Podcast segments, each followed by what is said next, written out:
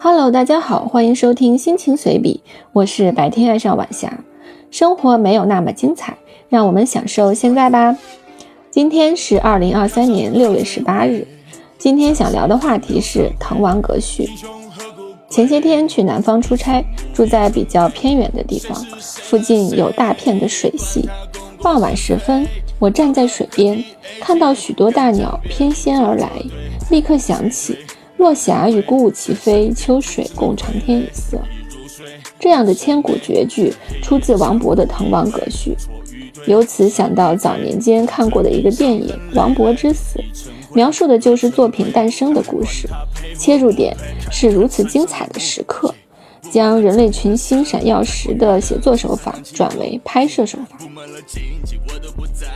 电影艺术对此片的评论为：画面古韵悠远。意味无穷。影片用优美诗意的画面、简洁的叙事，把唐初诗人王勃风流倜傥、不谙世事、侠义豪情且才情四溢的一生演绎得令人瞠目，把那句千古绝唱“秋水共长天一色，孤鹜与落霞齐飞”的意境表现得出神入化。我认为文字、画面、音乐三者相得益彰。共同刻画了一段精彩的历史，使王勃的形象、气质、才情展露无遗，充分表达出诗人对美好的向往。诗情与画意是中国人不能割舍的情怀。